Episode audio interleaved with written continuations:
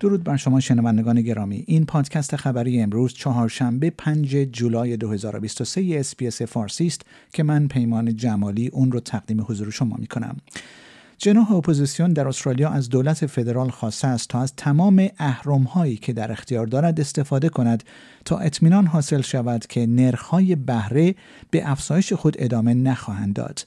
این در حالی است که بسیاری از خانواده های استرالیایی در حال حاضر به دلیل افزایش فشارهای ناشی از هزینه های رو به رشد زندگی با مشکلات گوناگونی روبرو شدهاند.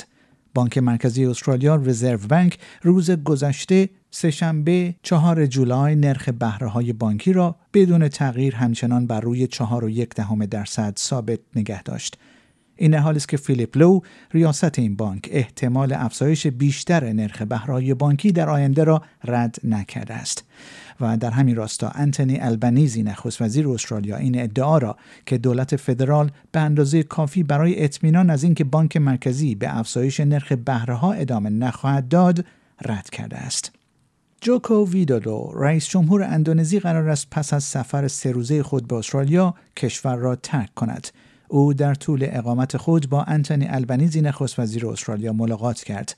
این دو رهبر در مورد چندین موضوع از جمله تغییرات ویزا بودجه مربوط به طرح آب و هوا و مشارکت های آموزشی به توافق رسیدند.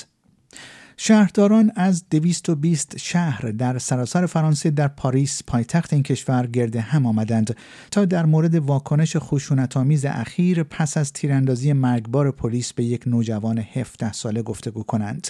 این نشست یک روز پس از آن برگزار شد که جمعیت در تالارهای شهر در سراسر فرانسه برای نشان دادن همبستگی خود با دولت‌های محلی که در شش شب خشونت هدف قرار گرفتند گرد هم آمدند.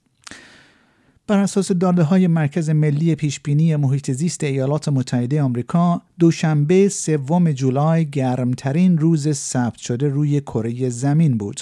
این در حالی است که میانگین دمای کره زمین به 17 ممیز یک صدم درجه سانتیگراد رسید و از رکورد 16 ممیز 92 صدم درجه سانتیگراد در اوگست سال 2016 فراتر رفت زیرا موج گرما در سراسر جهان به شدت در حال افزایش است.